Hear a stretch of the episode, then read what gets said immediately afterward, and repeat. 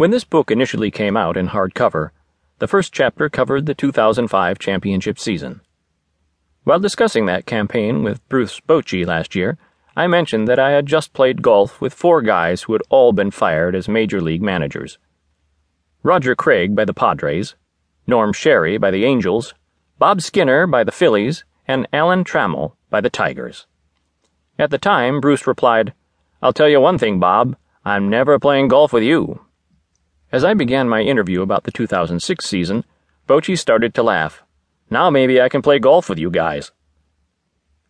Bochy was not fired after the 2006 season, but had been told he would not receive a contract extension. He was free to talk to several other teams about open managerial jobs. What had Bochy done to deserve this treatment? For the first time in club history, he guided the Padres to consecutive division titles. He did it with teams that very few baseball people had picked to win. Significantly, Bochy earned nearly $2 million a year, more than Padre management wanted to pay. Contrary to some reports, Bruce wanted to continue managing the Padres. He was unsure why management took this stance, but didn't ask.